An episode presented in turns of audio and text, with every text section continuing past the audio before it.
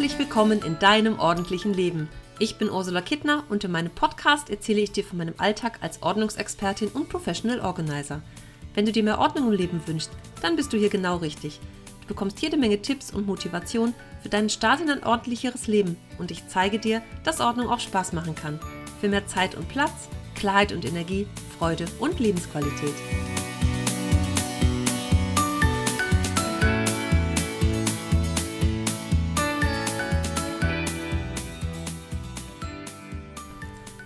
Wie schön, dass du heute wieder dabei bist und mir zuhörst.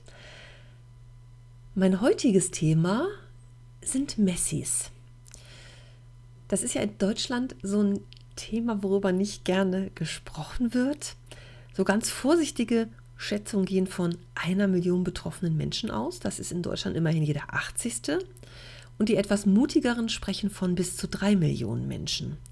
Und dann gibt es natürlich auch noch ganz viel dazwischen. Also die, die wirklich vom Messi-Syndrom betroffene Menschen sind und denen, die im normalen, ich nenne es mal in Anführungsstrichen, normalem Zustand ihres Umfeldes, also da gibt es ja noch ganz viel dazwischen auf dem Weg und auf dem Weg dahin, also Menschen, wo es dann wirklich ja schlimm ist.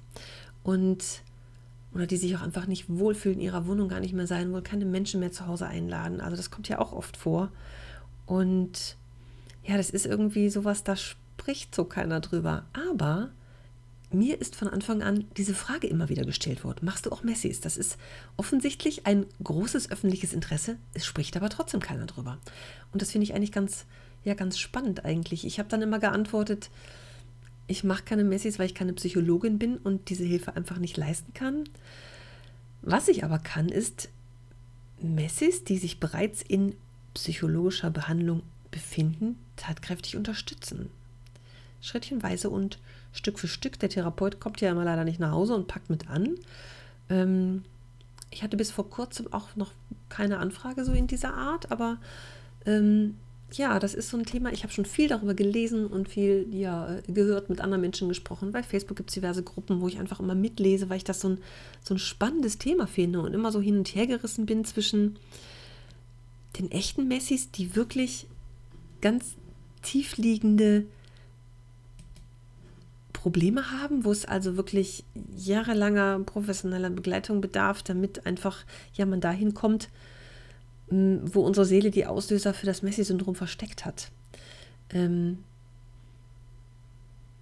ja, ich finde das, find das total spannend. Ich bin auch so ein bisschen fasziniert davon, weil manchmal in diesen Gruppen sehe ich dann so Fotos von totalem Chaos und drei Tage später, ich habe mal alles aufgeräumt, dann denke ich immer, hm, du bist gar kein Messi, kein eigentlicher, wirklicher, richtiger, echter, vom Messi-Syndrom betroffener Mensch, sondern, also dann würde es dir nicht so leicht fallen. Und wenn ich sowas sehe, denke ich immer, ja, andererseits, vielleicht hilft es einfach mal zu sagen, boah, jetzt mach mal deinen Hintern hoch und mach das doch einfach mal.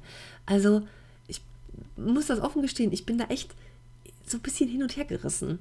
Ähm, manche Menschen sagen auch einfach, oh, ich bin Messi, da ist es aber noch lange nicht so schlimm. Und die anderen wiederum, ja, sind es einfach und sprechen auch nicht drüber. Und was man natürlich hier bei den einschlägigen Fernsehsendern so immer sieht, ähm, da kommt dann der Psychologe und irgendwie die, die Aufräum-Crew, der Entrümpler, die machen mal alles leer, dann gibt es zwei psychologische Gespräche und da sollen die Menschen hinterher mit klarkommen. Ehrlich gesagt, ich glaube es nicht und ich möchte auch nicht wissen, wie es dann einfach ein, zwei Jahre später hinter da aussieht. Ne? Also ja, es ist gar nicht so einfach. Du merkst, es ist gar nicht so einfach. Ähm, den, den Begriff Messi hat Sandra Felten geprägt. Die ist Sonderschulpädagogin, ist sie noch oder gewesen, ich weiß es gar nicht, und hat 1985 ähm, ja so ein paar Macken an sich selber auch einfach festgestellt. Und Messi kommt ja von dem Begriff to mess, von dem Englischen, also sammeln und horten. Und so war es bei ihr selber auch. Und sie hatte offensichtlich auch in ihrer Familie so ein bisschen Stress und Streit, bis der Mann irgendwann gesagt hat, jetzt ist Feierabend, entweder ich oder die, deine Unordnung, tu was dran, sonst gehe ich. Und die Ehe hat standgehalten. Drei Kinder konnten mit Mutter und Vater zusammen aufwachsen, weil sie einfach so in der Lage war, ihr eigenes Problem zu analysieren, konstruktiv anzugehen und das wirklich für sich so zu regeln und in Ordnung und Struktur äh, zu kommen. Also sie hat sich da so Hilfen geschaffen und sie hat es offensichtlich selber geschafft, aber daraus ist so dieser Begriff entstanden. Sie hat also wirklich ihr Leben verändert, hat eine Selbsthilfegruppe gegründet und vielen, vielen Menschen damit geholfen inzwischen. Also sie war so erste, die Sandra Felten, die damit so, ja eigentlich damit auch so in Zusammenhang gebracht wird, ne, mit diesem Begriff, die diesen Begriff, Begriff so geprägt hat. Ich bin zum ersten Mal so ein bisschen damit in Kontakt gekommen. Das ist inzwischen ja, fast drei Jahre her, glaube ich. Da habe ich einen Anruf bekommen und die potenzielle Kundin sagte auch, dass ich doch bitte zu ihr nach Hause komme und mir das Problem einfach mal ansehe. Sie hat zu mir gesagt, sie könnte nicht putzen, weil so viel Zeug rumliegt. Und ich hatte am Telefon schon so ein mulmiges Gefühl, ich kann es jetzt anders gar nicht ausdrücken. Und bin dann ein paar Tage später hingefahren. Und kaum war die Wohnungstür auf, wusste ich auch, warum sie mich gebeten hat, vorher zu kommen. Also das war jetzt nicht, dass es in der Wohnung streng gerochen hat, wie wir das ja alle immer annehmen, so, ne, was man da so kennt vor Presse, Funk und Fernsehen. Der Boden war nicht komplett voll oder irgendwie sowas. Keine Pizzakartons vor, vor drei Monaten unter dem Sofa. Es war einfach nur total dreckig. Sie hat dann so die ein oder andere Entschuldigung gebraucht. Hm, ja, mein Staubsauger ist kaputt und hm, ja, irgendwie der Kühlschrank hm, ist kaputt und ist ausgelaufen. Naja, aber der Fleck, der davor war, der war dann trotzdem schon einfach Monate alt und völlig eingetrocknet. Und ja, sie sagte, der Zustand wäre jetzt seit ungefähr einem Jahr so also seit einem Jahr nicht gesaugt. Ich weiß nicht, ob du dir das so vorstellen kannst, aber ich würde es auch lieber lassen. Ein Jahr ist schon echt, ja, ist schon schlimm. Sie hatte in ihrer Wohnung Berge von Tüten mit irgendwas drin. Konnte ich gar nicht so ausmachen, was das, was das alles war, was da drin war. Und viele, viele leere Flaschen, Zeitungen und Papierkram auf der Fensterbank natürlich so vertrocknete Pflanzen von vor, naja, langer Zeit und drei Fernseher, von denen nur noch einer ging, aber der Boden war noch zu sehen. Also es war jetzt nicht so hoch gestapelt, dass man da irgendwie drüber steigen muss. Ähm, aber es war ja von allem einfach zu viel. So in der Wohnungseingangstür, die Tür war auf, aber da standen ganz viele Flaschen vor. Viele, viele, viele, viele. Altpapier, sagte sie, ja, Container, der steht auch vor der Tür. Der Container wäre dann immer voll, wenn sie runtergehen wollte. Also ja, das ist ja auch so ein, so ein typisches Phänomen, dass man so Ausre Ausreden vor sich selbst eigentlich auch findet. Und wir sind dann so von Zimmer zu Zimmer gegangen und ich muss gestehen, ich war damit so ein bisschen überfordert am Anfang, weil ich gesagt habe, ich also da arbeiten. Ich habe ihr ganz klar gesagt, ich komme mit Handschuhen. Ich bin ja auch gerne etwas ehrlicher ja, und sage so, wie ich es wie sehe und wie ich es ja, so empfinde. Und ich habe sie gebeten, dass sie Altpapier vorher entsorgt. Also wirklich Sachen, die wegkommen. Das hatten wir auch besprochen. Das war was, wo sie gesagt hat, ja, ja, das muss nur weg. Und dass sie das Leergut wegbringt.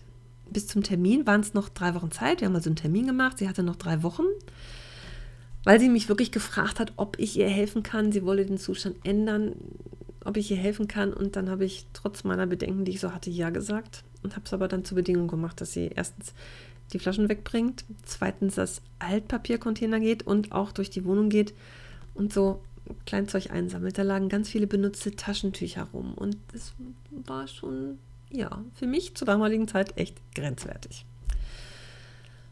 Und dann habe ich aber immer mal so gedacht, hm, vielleicht sagt sie den Termin ja doch noch ab. Also klassische Überforderung meinerseits, ich muss das offen so gestehen.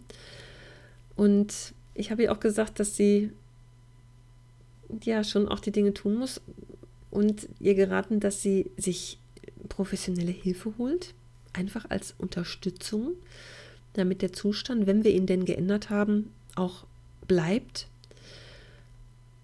Und Sie hat dann aber tatsächlich nach drei Wochen, der Termin war, glaube ich, noch vier Wochen hin und nach drei Wochen oder eine Woche vor dem Termin hat sie mich angerufen und hat den Termin abgesagt. Sie müsste Vertretung für eine Kollegin machen und würde sich dann wieder melden, was sie nicht getan hat.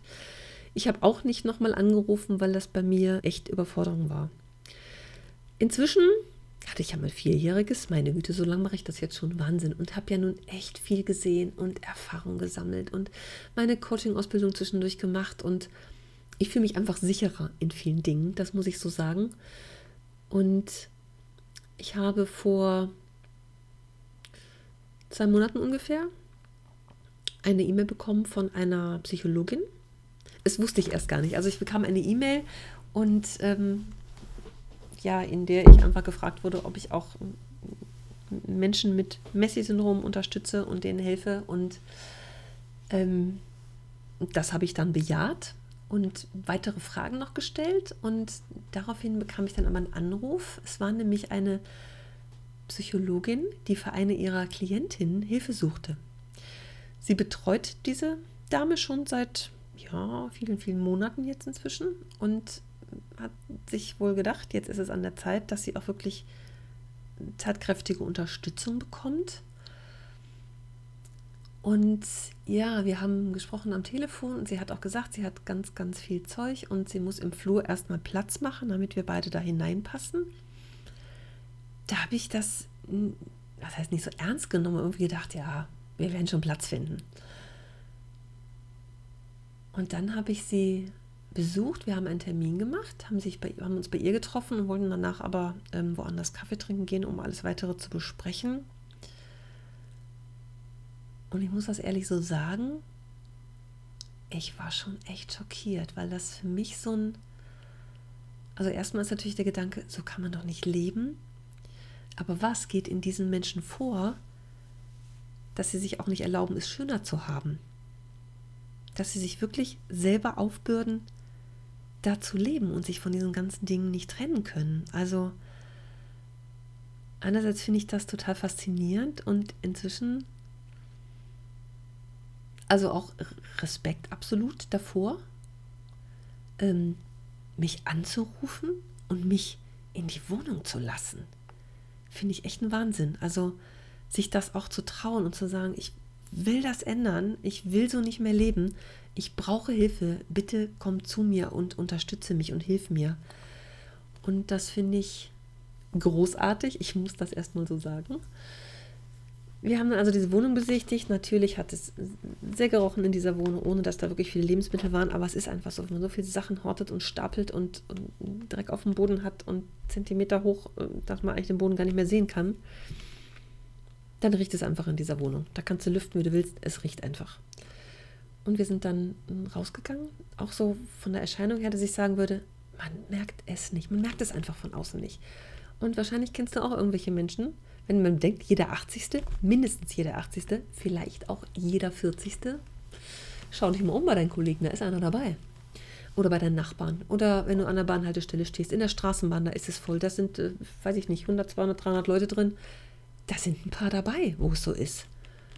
Und das finde ich so ganz faszinierend eigentlich, dass ja, nach außen, man merkt es nicht. Die haben ein normales Leben, gehen normal arbeiten. Und ja, trotzdem trauen sich natürlich viele nicht damit nach außen zu gehen.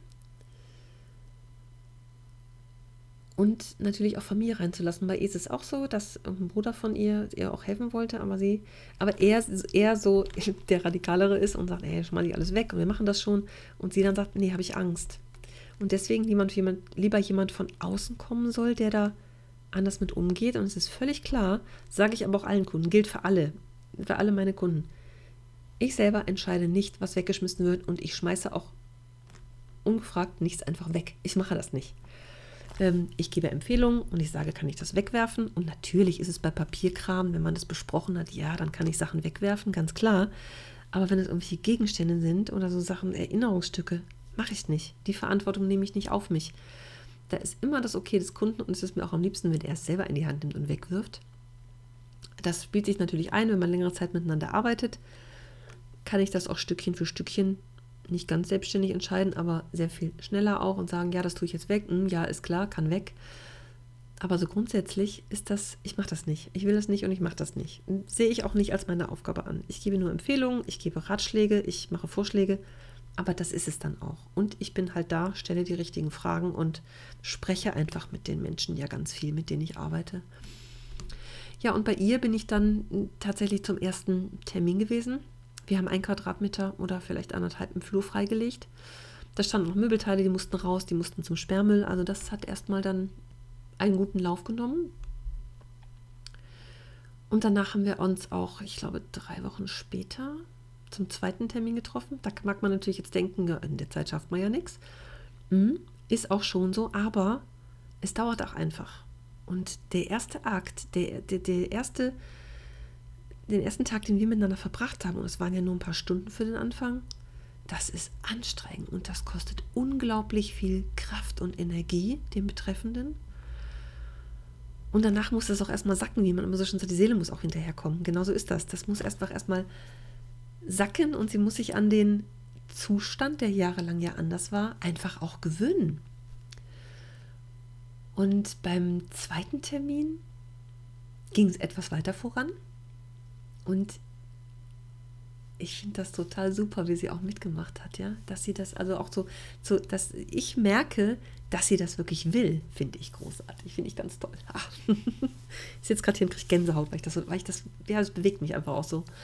Und nach dem zweiten Termin waren dann also die weiteren anderthalb Quadratmeter freigelegt im Flur und man kann den Boden wiedersehen. Das ist schon echt toll und sie freut sich da auch sehr drüber. Ich darf aber gar nicht so viel machen. Das ist das, was, was für mich dann wieder anstrengend ist. Ich darf ja nichts tun. Also ich, wichtig eigentlich, dass ich dabei bin, dass ich mit ihr spreche, dass ich ihr auch Fragen stelle oder auch sage, jetzt mach hier weiter, jetzt nimm dieses Teil, jetzt ist das das nächste und das so ein bisschen, ja, Anleitung zu geben, wie es funktioniert. Und es reicht ihr. Sie sagt, das reicht für sie, dass ich einfach nur da bin und für sie da bin auch. Und ich hoffe, das geht voran, das geht weiter. Wir haben jetzt bald den nächsten Termin und einerseits ist es so mh, mm, anstrengend, andererseits ist es, ich freue mich da auch drauf, weil es vorangeht. Ich freue mich immer, wenn ich Menschen helfen unterstützen kann und auch sehe, wie es ihr damit geht und dass es ihr besser damit geht und für sie vorangeht nach Jahren, in denen es ja anders war. Ja, das finde ich schon ganz spannend. Und dann habe ich noch eine andere Kundin. Hm, da würde jetzt jeder sagen, ist auch ein Messi. ich sehe das noch so ein bisschen anders. Die in einem ja, anderthalb Zimmer Apartment wohnt und die Wohnung wirklich sehr, sehr voll ist. Da hat es auch einen halben Tag gedauert, bis wir den großen Berg freigelegt haben in der Wohnzimmerecke und ich gesehen habe, hey, da ist ein Esstisch drunter mit einer Bank und zwei Stühlen, weil da so viel Klamotten und Zeug und Tüten drauf lag. Aber man konnte auch den Boden noch sehen und es war jetzt auch, also es, es war viel Zeug, aber eben einfach nur viel. Die hat auch einen ganz normalen Job, geht normal arbeiten, trägt ihre Kostümchen bei der Arbeit, sieht man von außen nicht, ganz und gar nicht, hat aber natürlich dadurch auch wenig Kontakte, wenig, wenig, äh, ja, Treffen mit anderen Menschen einfach. Das ist ja oftmals so, dass diese Menschen auch Angst haben, wenn sie irgendwo eingeladen, wenn, wenn sie Freunde haben, irgendwo eingeladen werden, irgendwo hingehen, müssen sie das ja auch irgendwann erwidern. Und das ist so diese Schwierigkeit. Dann hat man lieber gar keine Kontakte, falls jemand auf die Idee kommt, mich mal besuchen zu wollen, wenn es bei mir so schlimm ist. Das will ja keiner. Und insofern werden diese Kontakte dann einfach nach und nach weniger. Und bei dieser Kundin war das so, wir haben uns alle zwei, drei Monate am Anfang getroffen. Die hat aber zwischendurch ganz viel gemacht. Und das fand ich super. Und ich konnte jedes Mal, wenn ich kam, sehen, wie viel da passiert war. Da haben wir aber auch mal die Spüle freigelegt, die sie bestimmt fünf Jahre lang nicht benutzt hat, sagte sie so. Und beim Folgetermin hatte sie da, die war immer noch frei, aber sie hatte da immer noch nicht gespült, weil das einfach für sie völlig normal war, das in der Schüssel in der Dusche zu tun. Und das, das, wenn ich so sage, die Seele muss auch hinterherkommen. Ne? Das ist so, man hat es jahrelang anders gemacht, dann geht es nicht plötzlich anders. Da kann man nicht plötzlich umdrehen. Also das braucht einfach dann auch viel, viel Zeit, um sich so an den neuen Zustand zu gewöhnen bei ihr hatte ich so ein ganz schönes Erlebnis. Da habe ich in so einer, unter der Garderobe lag so eine Schüssel rum, da war so ein Netz drin. Da habe ich gedacht, oh, was ist denn da drin? Hol das raus. Da rieselte es raus. Das waren mal Kartoffeln. Also sowas kommt dann einfach auch vor. Wir haben da auch unglaublich viele Lebensmittel weggeschmissen. So viel auch zu, kostet alles Geld und äh, das waren ganz viele Bio-Lebensmittel. Aber wenn die völlig abgelaufen sind und es mm, wohnen kleine Tierchen drin, dann kann man die einfach auch wegtun. Und ja, so ist das halt. Einkaufen vor allem zu viel haben, aber eigentlich schon gar nicht mehr kochen, weil der Herd ja sowieso nicht benutzbar ist, die Spüle nicht benutzbar ist. Gekocht wird dann in der Mikrowelle. Ähm, aber trotzdem diesen Wunsch zu haben, ich war furchtbar viele, weiß ich, so, so Backzeug hatten wir mal furchtbar viel bei ihr gehabt, weil sie den Wunsch hatte, es ordentlich zu haben und dann auch mal wieder zu backen, weil sie früher immer gerne gebacken hat, aber das natürlich seit Jahren nicht passiert. Das ist auch so eine, ja, falsche Eigenwahrnehmung eigentlich dann, ne? Es gibt noch einen so einen Begriff, der mm, wichtig ist in dem Zusammenhang. Ähm, man spricht von einer Wertbeimessungsstörung bei Menschen, die vom Messi-Syndrom betroffen sind. Das bedeutet einfach bloß, dass sie den, den Wert mancher Dinge nicht so bemessen wie, wie, wie wir. Ich sage jetzt wir, wie, wie Menschen das tun, die eben nicht in dieser Situation sind. Dass alte Zeitungen oder irgendwelche alten, ausgedehnten Dinge total wichtig sind, wo wir sagen, pff, das braucht doch kein Mensch mehr, das ist kaputt, das kann weg. Nein. Oder Verpackung von Lebensmitteln, die ja immer gerne aufgehoben werden, die alten Pizzakartons.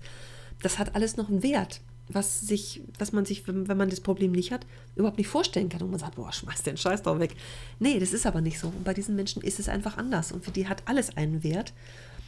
So klein, geringfügig das auch sein mag, aber und dieses Bild einfach gerade zu rücken, sage ich mal, das geht nicht mal eben so. Das ist harte Arbeit tatsächlich. Und ja, ich bin ganz gespannt, wie das so weitergeht. Also, ich werde auch gerne noch ein bisschen mehr darüber erzählen. Ich habe noch so viele Sachen jetzt dazu im Kopf. Also einfach noch ein bisschen mehr Theoriewissen in die Welt tragen und dann noch so ein bisschen mehr darüber aufklären, was es da auch für Möglichkeiten gibt. Und ich bin gerade auf der Suche tatsächlich für eine Kundin nach Möglichkeiten und auch nach finanziellen Hilfen. In Bayern zum Beispiel, in München, gibt es 13 Bezirksämter, glaube ich, die sowas auch bezahlen. Und Nordrhein-Westfalen, ja, ich bin auf der Suche danach. Ich weiß, dass es in Berlin, glaube ich, gibt es auch Hilfe. Da habe ich eine Kollegin, die da auch ähm, Hilfe und Unterstützung von den Ämtern bekommt. Äh, ich bin gerade dabei, das alles rauszufinden. Mit einigen Kolleginnen dabei. So, wir vom Ordnungsservice versuchen uns da mal schlau zu machen, weil wir Kontakt haben mit jemandem vom Messi-Hilfeteam in München. Und da geplant ist, dass wir die Nachbetreuung auch machen. Also wenn die tatsächlich die Wohnung räumen, dass wir die Nachbetreuung machen, dass es einfach nicht mehr so schlimm wird, sage ich mal. Aber darüber erzähle ich einfach beim nächsten Mal noch ein bisschen mehr. Ich glaube, ich mache da noch eine neue Episode zu. Das ist so ein umfangreiches Thema und ist ja offensichtlich auch so interessant für viele Menschen, da einfach mehr darüber zu wissen, dass ich da auch noch ein bisschen was drüber erzählen mag. So, das aber jetzt erstmal von hier. Ich freue mich total, wenn du mir eine Nachricht hinterlässt oder auch schreibst, wenn du Fragen hast dazu. Oder auch vielleicht dich fragst, ob du selber damit zu tun hast, davon betroffen bist oder wie auch immer man das nennen mag. Ähm ja, da würde ich mich sehr drüber freuen. Und ansonsten freue dich schon mal auf die nächste Episode. Da erzähle ich darüber, ja, ich erzähle darüber ein bisschen mehr. Ich finde es einfach so spannend. Und ich freue mich, wenn du dann wieder dabei bist. Wenn es dir hier gefällt, dann hinterlass mir gerne einen Kommentar oder stell mir auch Fragen, die ich dann beantworten kann. Und wenn du mir eine Bewertung hinterlässt, würde ich mich darüber natürlich auch sehr, sehr freuen. Dann erstmal liebe Grüße hier von mir und bis zum nächsten Mal. Tschüss.